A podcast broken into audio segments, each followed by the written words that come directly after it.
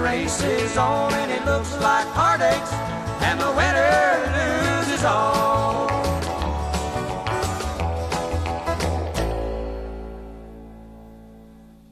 Hello and welcome to the In the Ring Pedigree Podcast. I'm your host, Peter Thomas Fornatale, coming at you from the Brooklyn Bunker once again. We're breaking format this week. It's actually kind of a hybrid of the In the Ring show and the In the Money show, given we've got a famous horse player guest, but he's got a lot to say about key industry issues and I'm just going to go ahead and bring him in right now. Welcome to the In the Ring podcast. Uh, a man I'm very pleased to call uh, an old friend and somebody who I always appreciate the chance to talk about life and racing with. Steve Crist, how are you?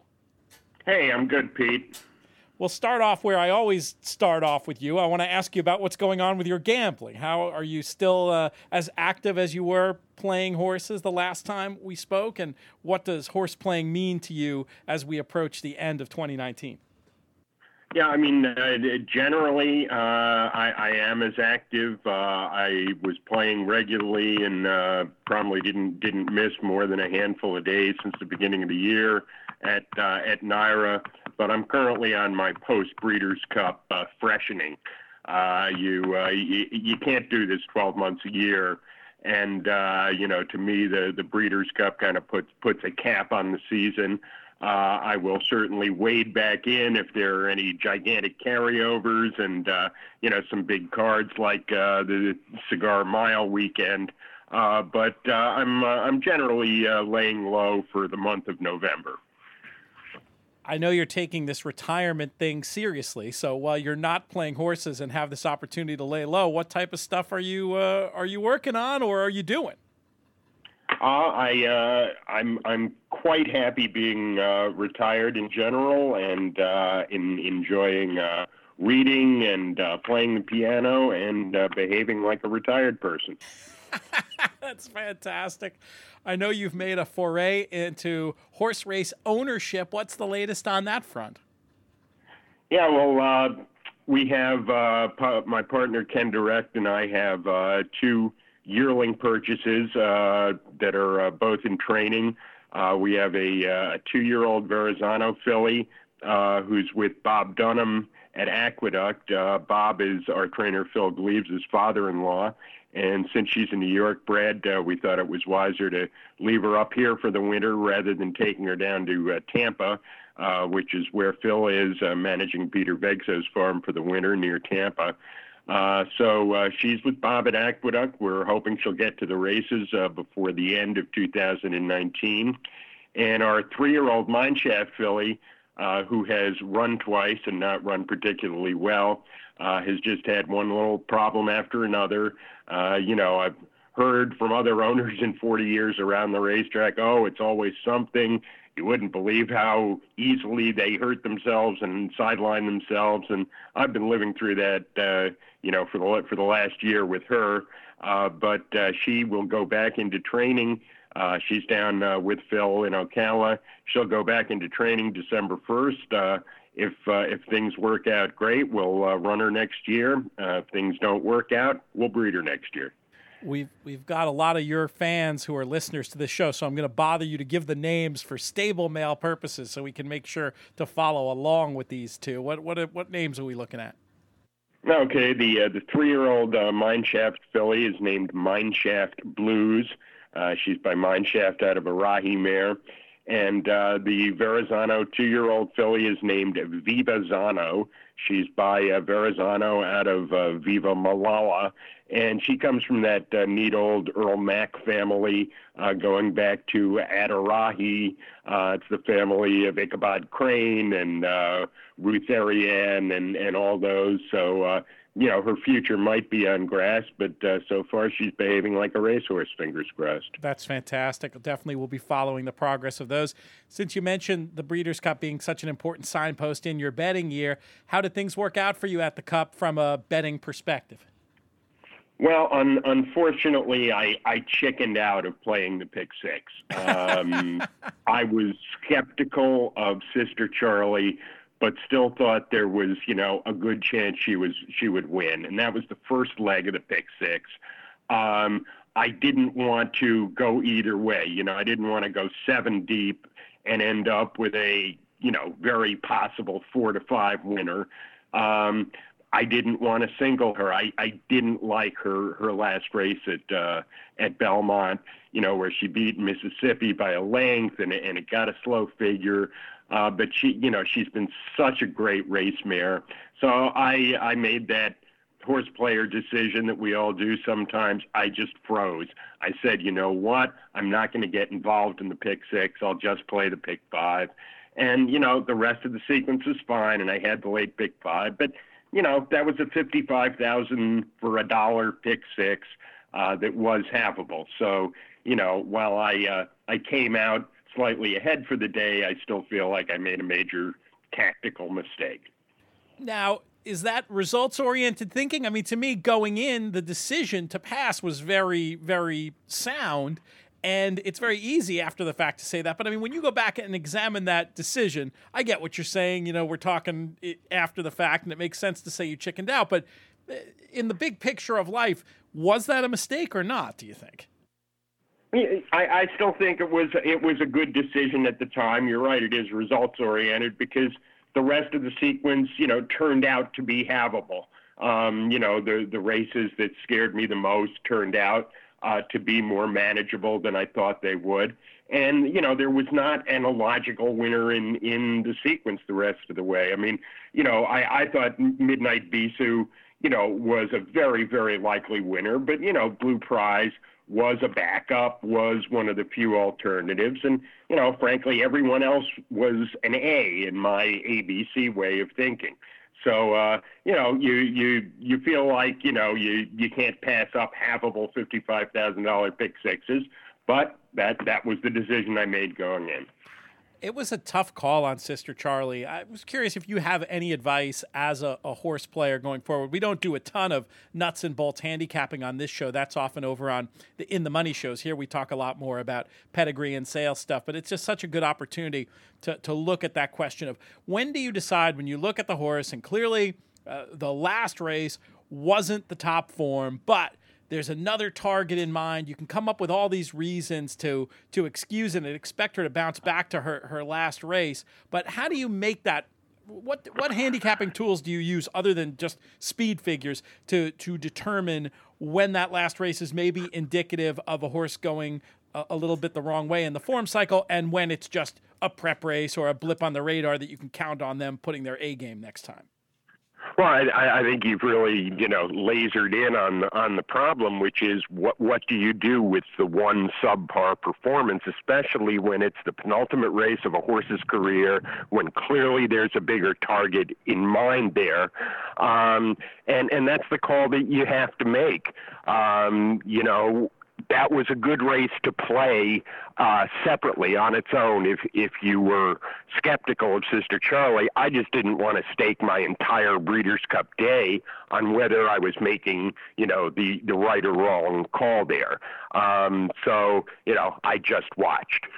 Well, and sometimes that's the, the best tool that we have as horse players, isn't it? The ability to to pass races. Once in a while, it'll uh, it'll bite us in the nose, but in aggregate, it's it's an important uh, tool in the toolbox. You mentioned the ABC betting strategy, which of course you're one of the people who really uh, brought to the masses. I was curious with as sophisticated as wagering is in 2019, and there being, to my view anyway, a lot less meat on the bone in terms of wagering value in uh, in the multi exotic pools today than there was even five or ten years ago. Do you still find that the ABC method, as espoused in your book, Exotic Betting, is enough to give you an edge betting wise over the competition, or have you made any tweaks and changes to it to reflect changing times? I haven't made any tweaks or changes, but I, I couldn't agree with you more, and I, I think it's an under discussed issue in racing. Uh, that the sophistication uh, of the computer assisted wagering players who account now for something like 30 to 50 percent of some of these big pools in the multi race pools uh, has made it a lot more difficult to win. Uh, th- this game, I believe, has gotten a lot harder in the last five or 10 years. I mean, that's not a complaint. I, I applaud people who put in the time and effort and, you know, have corralled big data and are doing very smart things. Um, you know they're they're not breaking the bank at Monte Carlo, but they're getting close enough to break even with their wagers that you put a rebate on top of that, and they are grinding money out of the system. But you know, unfortunately for the rest of us, the the money that they are grinding out of the system uh, is our money, and simply being you know an above average handicapper does not guarantee you victory anymore the way that it did 20 are you surprised you've played as much as you have since your retirement? Yeah, I, re- I really expect to be uh, playing, you know, as full time as I was, but um, you know, I'd call it a problem, but it's it's not really a problem. But if if, if you're going to compete successfully at the highest levels of this game, you have to pay attention full time. You know, you can't just jump in on big days and weekends. Um, you know, I, I don't like handicapping cards of races where I haven't seen everybody's last couple of races. And while we have plenty of tools now to go back and look at replays and look at charts, you know, through things like Formulator, it's just not the same as having lived through the entire cycle of racing. So, you know, I thought I would be a far more recreational handicapper in my retirement, but I found pretty quickly you got to do the work, you got to pay attention if you're going to have a fighting chance. I remember talking to you actually at your retirement party. At the time, you were operating under a theory that you miss so little if you only pay attention on Saturdays that you could you could have a pretty darn good idea of what's going on in the biggest races by paying attention, you know, one or or maybe two days a week. But obviously, over time, you found that not to be the case and and gotten uh, dragged back in. Uh, what do you think accounts for that? I, I think that you know, you could probably just pay attention to stakes racing and then only play stakes races. But the problem is, for me is that I really like pick fives and pick sixes. And other than a few big days a year, any sequence like that is going to include, you know, some maiden and allowance and maybe claiming races.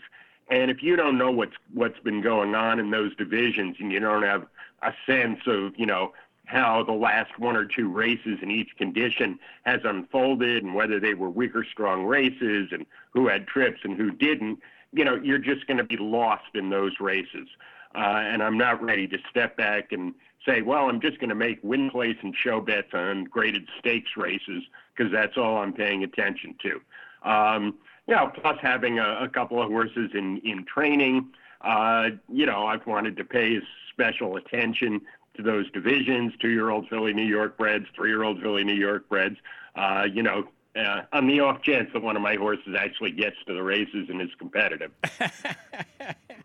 you mentioned the the CRW players and making the markets more efficient. What have you done to try to be more competitive? And you you, you talk about handicapping not being enough anymore and the ABC wagering, which I feel like provided such an edge back in the day. Maybe some of that's been whittled away by these computer players. How do you continue to stand toe to toe and and take swings in these pools against players uh, who make the market so efficient?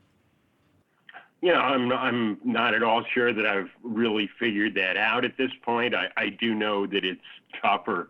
Uh, the sophistication uh, of, of, the new players uh, has made it's taken a lot of the, the value out of uh, the the ABC kind of play because the you know what you're really hoping to do with an ABC multiple ticket approach uh, is that if you're right in a couple of spots, in a couple of other spots you can really go deep into a race. And you know, as we all know in multi-race wagering, the whole trick is to get past the first three or four choices in the wagering you know, if you can get a fifth choice and an eighth choice to win in the course of a sequence, you know, now you're in business and you knocked all the smaller players out of the pool and you know you have a chance for something to pay four, five, eight times as much as it should. Um, when you have people with with access, you know, to to pools and knowing what combinations are and aren't covered, and making extremely sophisticated plays where they're putting in, you know, thousands of combinations at the last second. Uh, unfortunately, that means other people are getting down to those fifth and eighth choices, you know, that you you used to kind of have all to yourself. And in terms of the specifics of how you're constructing your pick sixes nowadays, is there any advice you could give? Uh, uh, maybe something that would be a chapter in a revised book about exotic betting, uh, a technique to graft on to, to the to the basics that you've laid out in there that might help, or are you just trying to do what you've always done and and hope that the results still uh, justify the methodology? I, I think more, more the latter. I, I guess the the one thing that I try to do more than I used to um, is to be more discriminating in in narrowing uh, races.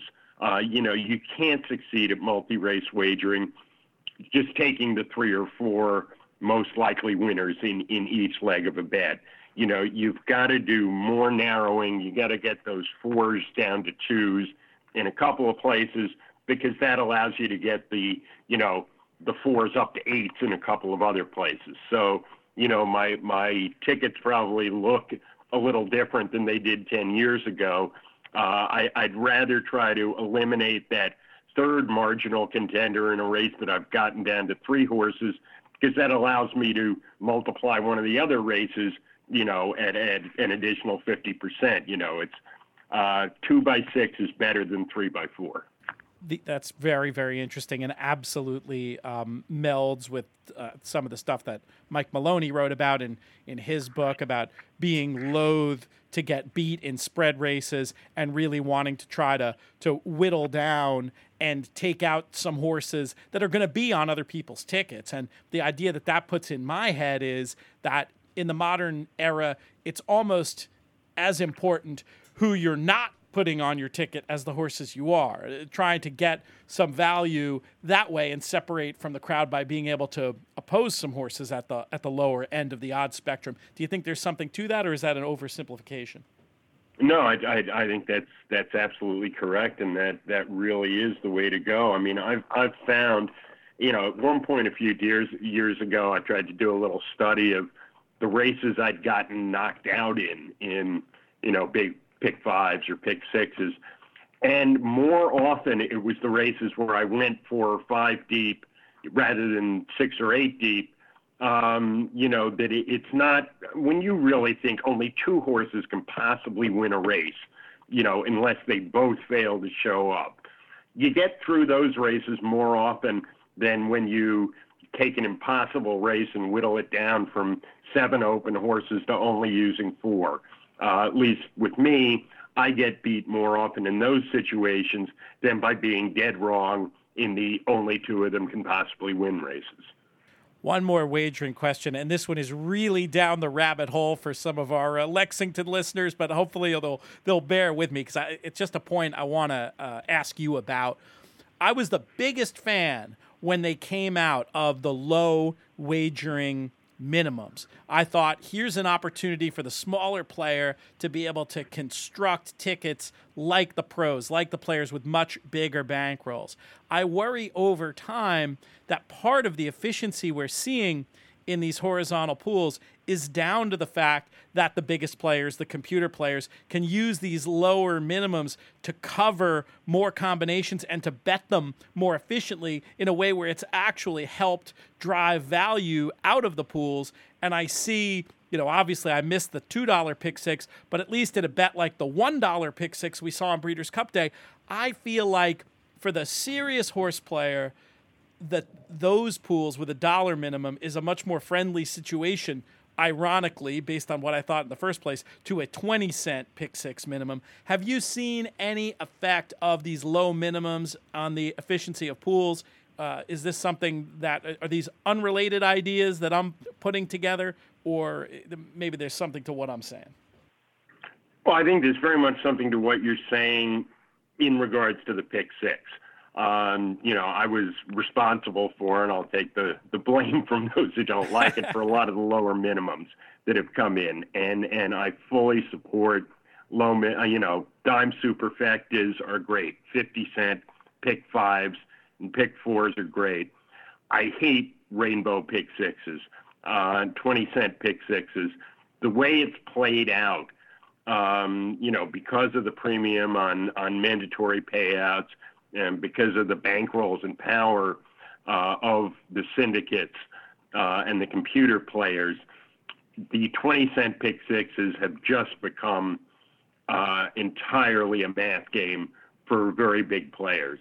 Um, you know, which I realize sounds counterintuitive. At first, you go, "Oh, great, we you know made them available at 10% of what they used to cost, and now everyone can play the pick six.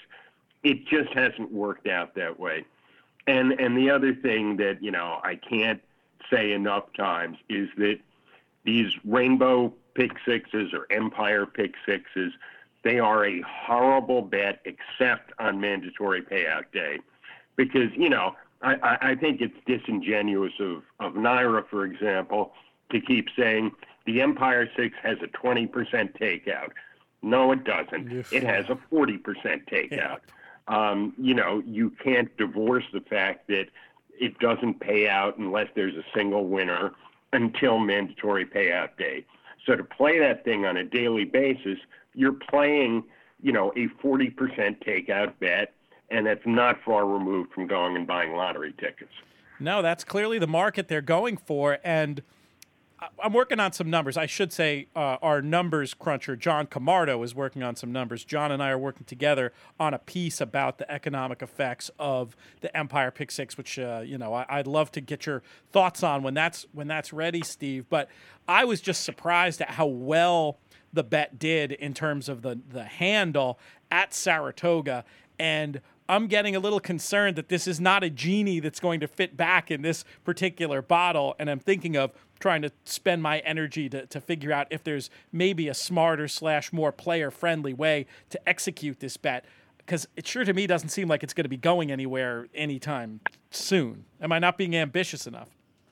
No, I, I, I think we saw it at Belmont. Um, you know, once the the initial novelty had worn off, and look at Saratoga. Everyone wants to be the king of Saratoga, and you know, so I think people were at first like, oh, great, I'm I'm going to play this twenty cent pick six every day. But I mean, the handles on it at, at Belmont were anemic. I mean, there were days when it was like the old two dollar pick six. Um, it's you know, it's a tough situation for a track executive. Um, you know that it's a bad bet for your customers. You know, you know it's a 40% takeout bet on a regular basis, and then that the big people swoop in on the on the big days. So it's not a friendly or positive bet to subject your customers to. On the other hand, if it outhandles the old two dollar pick six as strongly as it did at Saratoga, uh, you know how how can you not put it in? I can't wait to get your thoughts on this piece we're working on. I think we have some suggestions that would potentially lead to at least a more player friendly way of, of executing it and maybe market it even a little bit more to the people who are attracted to the to the quote unquote jackpot uh, nature of it. But will that's a conversation for another time. We're going to pivot a little bit. I'll, I'll start with a question sort of in between the matters we've been talking about and what I eventually want to get to with you. Do you miss writing about racing? Uh, yes and no. Um, you know, I, I did it for 40 years. Uh, that's that's that's plenty. Um, I've, I've, I've done my part. Pe- people know where I stand on things. Um, but you know, uh, over the last couple of years, with various issues going on in racing, uh, you know, I wake up half my days going, you know, I want my soapbox to tell everyone why they're wrong, and saying, boy, am I glad I don't have to get up and and you know uh, do that on a daily basis. It's it's obviously it's a a difficult time in racing uh, with uh, you know a lot of ignorance and and bad journalism and activism driving issues, and uh, you know it's every everyone in racing, and this is just a it's it's a, a rough time uh, to be involved in horse racing. Well, there's a lot to unpack in what you just said there, and this is this gets to the meat of why I wanted to talk to you so much today because I understand why you maybe don't miss so much writing about racing, but I know for me and a lot of the listeners out there, we sure miss reading you because you were always one of those voices that I felt like could explain to me what was going on. And I look forward to the opportunity to read your words, whether it was in the New York Times or in the Racing Times or in the DRF, and help shed light on situations that were difficult to understand. No situation that I've encountered in racing is as difficult to understand as uh, what we're dealing with now in terms of the, the, the, the, changing attitude. It seems like the changing attitudes about horses breaking down, specifically this um, controversy in California with the cluster of fatalities early in the year and the response to that. And I really wanted to get some thoughts from you about uh, about the situation in general. And I know from talking off air briefly that you and I agree that the situation we were sort of set up to fail by the by the initial response to it uh, by Santa Anita, and unfortunately, I feel like it's kind of spiraled out of control from there. Uh, for you, when you look back at this situation, where did things start to go wrong for horse racing? I think things began to to go wrong with the the coverage of what honestly mathematically was a very small spike in in breakdowns at Santa Anita last winter. And, you know, obviously the record rainfalls that they had had something to do with it, and, and there were track maintenance issues. But, you know, when we get to the end of the year, uh, the breakdown tally is not going to be out of line with previous years. But a, a completely alternative narrative emerged, as it does so often in society these days, uh, that suddenly, you know, horses were being mistreated and we were dying by the scores uh, be, because of the failure of the racing industry to police itself. Uh, and, you know, the next thing that happened is that people in racing, uh, generally pro racing people, decided to use this situation to advance their own personal agendas about completely irrelevant topics, uh, specifically Lasix and other therapeutic medications. And, you know, I think the third big mistake uh, was that the, the Stronach group thought it was smart uh, to make a seat at the table for animal activists. And, uh, you know, I'm, I'm sorry, there may well be some well meaning people who are members of PETA. But as an organization, uh, PETA wants to abolish pet ownership they would rather see 100 human beings die than to perform testing on a single animal. And these are not rational mainstream views. They are extremist activist views that most people, if they knew them, you know, would not continue to be PETA supporters. And PETA is dedicated to the uh, abolition of horse racing. That is their position, nothing less. They're not concerned citizens trying to improve a situation. And, uh, you know, whatever crisis management and public relations people the Stronach group involved themselves with, who told them, oh, no, no, bring them to the table. They'll be helpful. They just want to be heard. That was a terrible decision.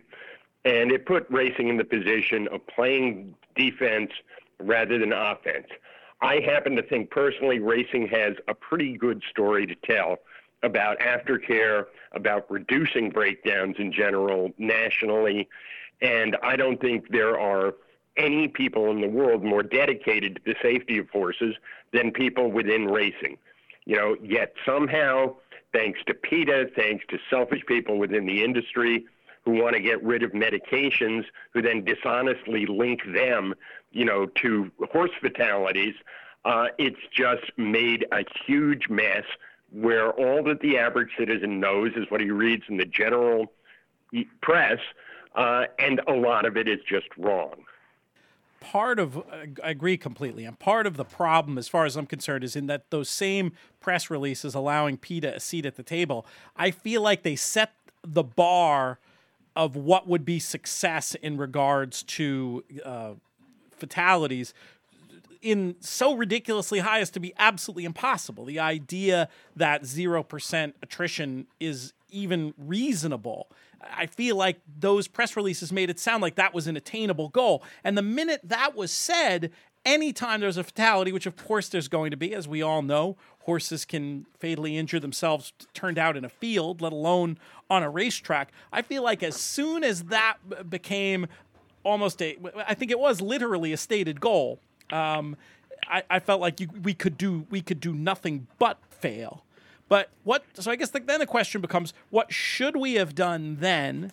And that will segue neatly into the follow up. What should we be doing now? Well, I, I completely agree with you about you know setting a ridiculous bar, and it's very much like what's happened with medication. People who say horses should race on hay oats and water, that's ridiculous. They never have and they never will. They need other therapeutic medications. Do you not want to give them medications for ulcers or eye problems or, you know, the hundreds of other things that, that happen to horses and that can be ethically, humanely treated? Uh, of course not. Um, people who say they want zero tolerance for medication, that's ridiculous. That can't happen and it never will happen. But you start saying things like that, and then you get animal groups saying, we will not tolerate a single death at a racetrack. That's impossible. It's not going to happen.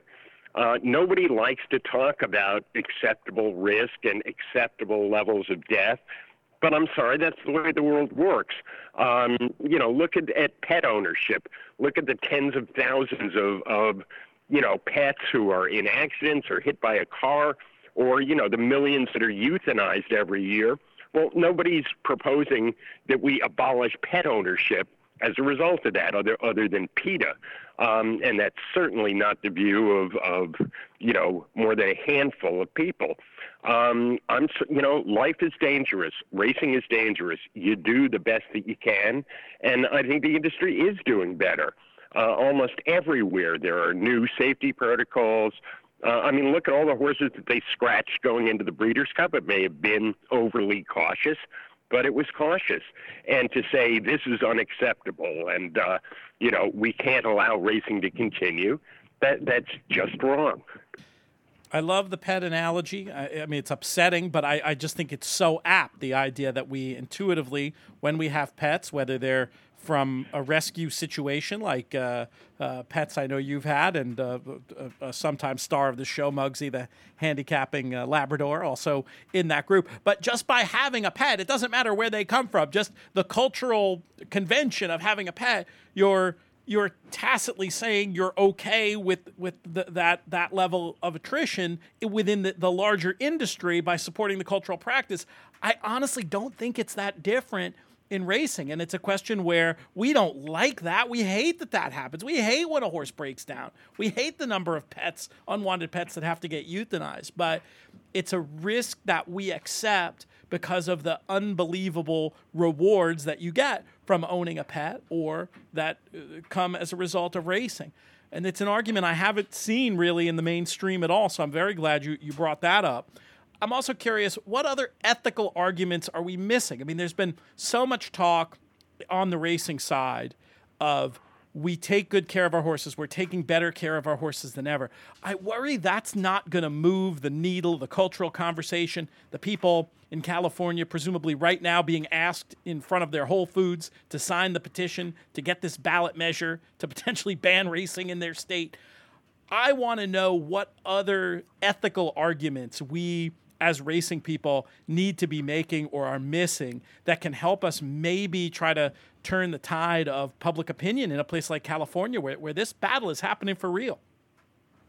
It's you know it's very hard to turn the tide of public opinion on on virtually anything these days, uh, and and it, it is a real challenge. And uh, you know I don't I don't have a five point plan that that will magically solve it.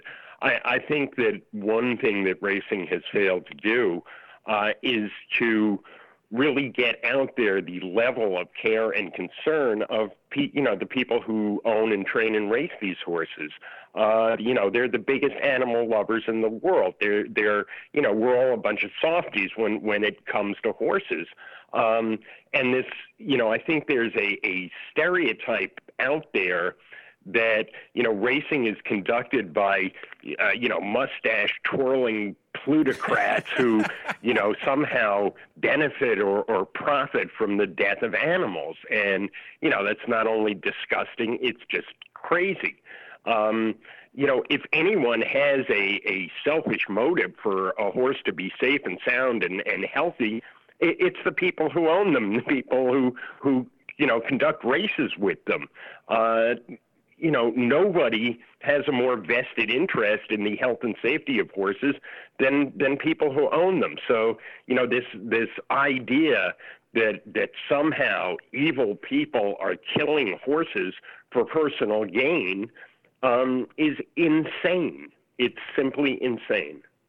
I know, and, and, and, insane is what we have to, what I feel like we as an industry have to try to combat right now. I know you said you don't have a five point plan, but in terms of advice that you would want to give, you know, we've got a lot of Lexingtonian listeners to this show, a lot of industry people who are not pleased with the industry response going back to what we said uh, was happening in California. More recently, it's, it's I think the, the the lack of a coherent industry response that's been troubling some of the listeners to the show who've reached out to me. Uh, do you have any words of advice for them, Steve?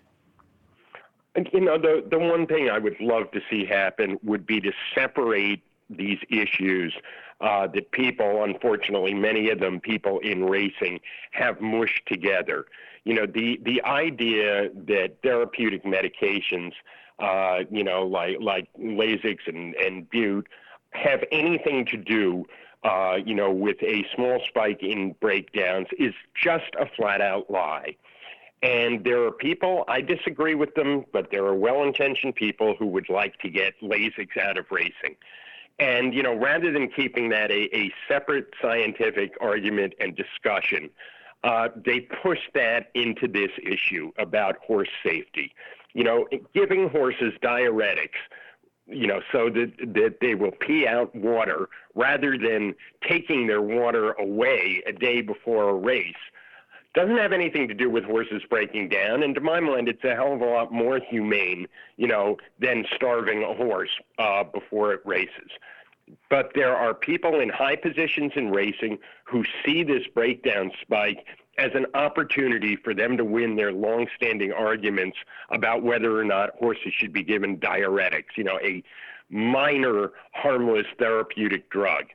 And by continuing to conflate these unrelated issues, the industry is painting a picture of itself, you know, as, as a drug-riddled enterprise that just isn't true. I mean, the level of testing that goes on nowadays uh, is so stringent and so thorough and so high. And these people who want, you know, constant out of competition testing, they've tested, uh, I believe, something like seven or 8,000 horses out of competition, and they've come up with two positives. You know, this is not a drug addled, drug riddled game. It just isn't. It's a lovely fantasy fantasy to say horses should only race on hay, oats, and water, but it's never been that way, and it never will be that way. So please, could you know the the, the anti-Lasix zealots stop pretending that that has anything to do with horses breaking down? It doesn't. Seems like a great place to start. It also seems like there may be some proponents of the Horse Racing Integrity Act who've seized upon uh, this opportunity to put forth to put forth their their agenda. Look, I'm not I, the way that some of these states have handled uh, some of these issues. You're going to probably think it's crazy, but uh, I get the idea that some sort of federal oversight is appealing in some ways in this game where we have these warring fiefdoms all the time. But but I worry it's not going to be obviously quite as as simple as it sounds. And I'm going to guess you think that's another thing that should be completely left on the side in these discussions when we're just trying to defend the idea that our world is an ethical one. Yeah, because I, I don't think they're related. I really don't think that the Horse Racing Integrity Act has anything to do with you know these breakdowns that have happened. Uh, you know, and it's it's a separate discussion. Uh, I'm very wary of, of federal intervention uh, into this sport. Uh, you know, look what a great job the federal government does with everything else that it gets involved with. Uh, I, I, you know, I'm I'm skeptical of it.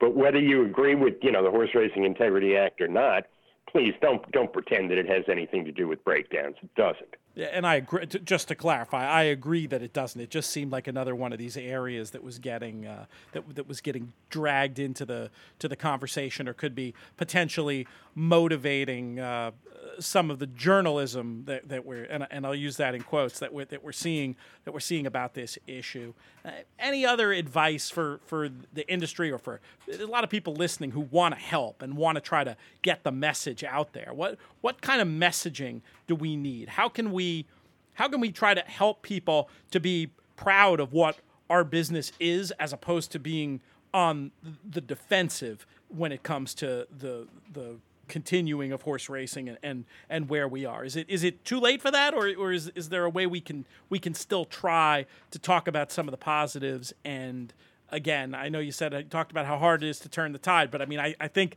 I think for California, if we've got a chance, that's what we need to do. Is it realistic?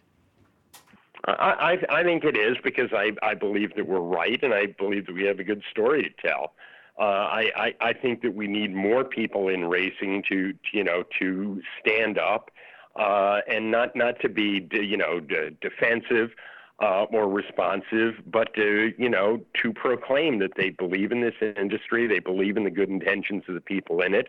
I, I think we need all of our you know celebrity or semi-celebrity owners, uh, you know, to be a little more vocal and and you know not to then wander into medication and federal intervention, uh, et cetera. Um, you know, or or to use this crisis as as a way to push their own agendas. They need to say in a credible way uh, that that this is a good game and it's generally well run, and we're all committed to improving it. Uh, but uh, there is no case to be made for shutting it down. I agree. Great stuff, Steve. Thank you so much. So great to, to hear you speaking about these sensitive issues. I appreciate it. The listeners appreciate it. And uh, your open invitation remains. Anytime you've got uh, points you want to make, races you want to talk about, issues to discuss, uh, you, you've, you've got a platform with us. So good to get a chance to catch up. And thank you so much for your time today. Well, I, I appreciate it, Pete, and my my calendar's pretty clear these days. So uh, just just let me know when you want me to vent again. Thank you, my friend. That'll do it for this special edition of the In the Ring Pedigree podcast. Want to thank Steve Crist one more time for his help today. We'll thank Sean Tugel and JK in absentia. Most of all, I want to thank all of you, the listeners. A little bit of a departure on this show, but hopefully you all will enjoy it. This show's been a production of In the Money Media. In the Money Media's business manager is Drew Coatney. Our chief creative officer is Jonathan Kinchen. I'm Peter Thomas Fornatale. May the hammer drop your way.